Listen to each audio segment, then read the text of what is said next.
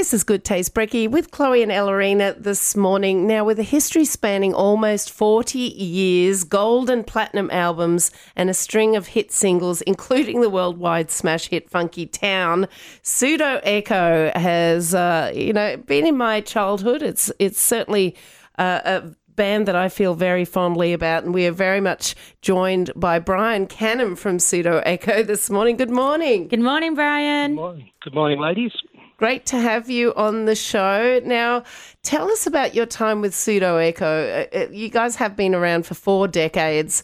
What got the band together? It was something that I started probably from high school. Um, one of the guys that was original member with me back then.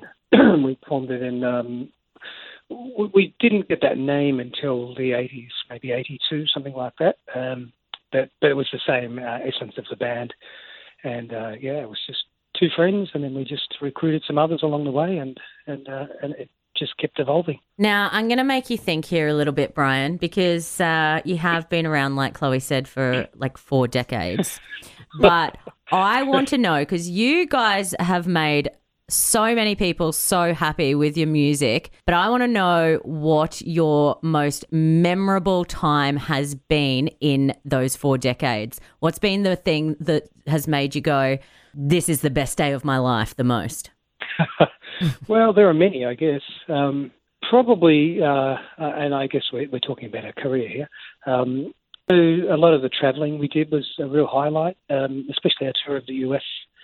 Um, we did a really extensive tour in the US, and it was uh, it was real rock and roll style with the big entourage and big tour buses, and um, nice. You know, we, we, were playing every night, and uh, they were full houses, and it was fantastic. That's when you were uh, actually allowed to travel. and people could dance. Right. Yeah. Golden memories now. How has uh, COVID affected you as an ind- individual, a family man, and uh, the rest of the band? Yeah, well, it's been hard with the band because I've hardly seen them. Uh, Mm. we just we just speak every now and then, and um, I, I was at least able to do the recording on my own and, and, and go about that. So at least that was one thing that kept us focused. But um, it's been hard. Yeah, we you know we're we're, we're free spirits. We we travel all the time, and uh, uh, we we don't like to be shackled. So it's it's um it's been really hard, and I, and I know it's been hard on on everybody and many people in less fortunate positions too. So it's it's something we, we really feel strongly about is um is getting back our freedom. Yeah. Yeah, definitely. Now, I had uh, a listen to your new song. And uh, I actually really love it. It is a banger. Uh, but do you know what, though? Like, I generally. I play drums, and that's about me done. Uh, that's as much as my musical experience goes. But I can't fathom how you put all that electronic stuff together. How hard is that, and how much time does that take? Um, it's well, it's there's a skill to do it, uh, of course, but it's uh, it's something I've been doing most of my life. So it's uh, just it's just a, a, way to get there for me. Um, yeah, it's time consuming, and you uh, because I mainly work alone, I have to be very objective and and, and don several hats along the way, and um, take on the role of each musician and, and producer and engineer and all these things that you have to do all together. So, wow. and especially in a time like this when you can't call people in to help you. So, yeah, um, yeah, you just need to be focused and objective, I guess. Mm. And, you know, obviously, you, as you said, you've been doing electronic music for a long time because you guys were pretty much in that uh, forefront of electronic music in the 80s. Uh, yeah. Do you get sick of playing Funky Town? I mean, it's still so good, though. People are like, play that one. Play and you're like, Funky no, Town. we've got a new one.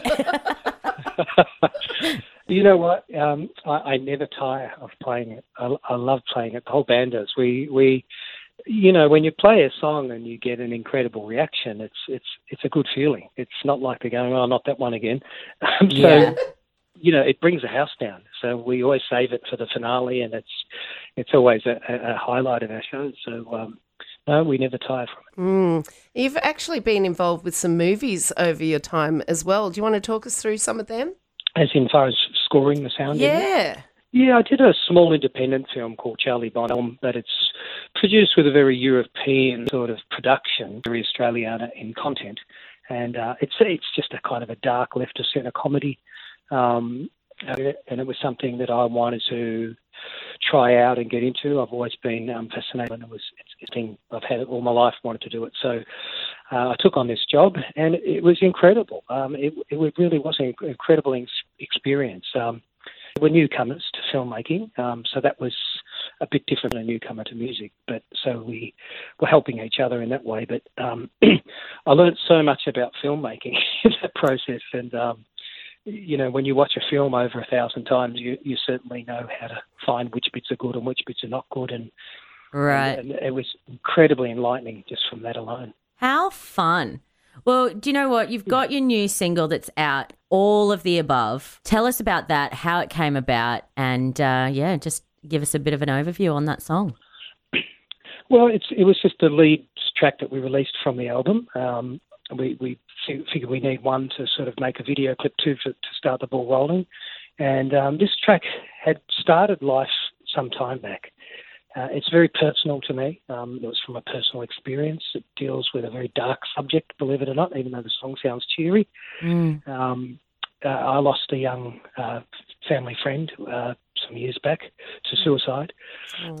and um, I was also going through an incredibly uh, dark stage of my own life. It was prior to my current happy life with my new wife Raquel, who's my manager, Aww. and um, uh, it was yeah I was in a very dark place, and I realised when I wrote this song I was actually writing it to myself, um, and it probably saved me. Um, it, it, it uh, at least I had the sense to uh, to reach out and talk to those kind of um, helplines and things, and that was important. And it made me realise how much uh, importance there is on, on recognising uh, people around you and, and and and just seeing if they're okay, asking them how their day was, and and and, and keeping an eye on close people, um, not just thinking everything's rosy.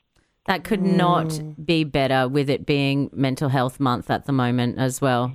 Yeah, yeah, we've lost over 3,000 people in Australia alone to suicide. So, what a poignant uh, topic to address in a song. And look, we are just so grateful to have you here this morning. Thank you so much for joining us, Brian Canham. We're going to play your single right now, All of Thank the you. Above. Thanks, guys. That's great.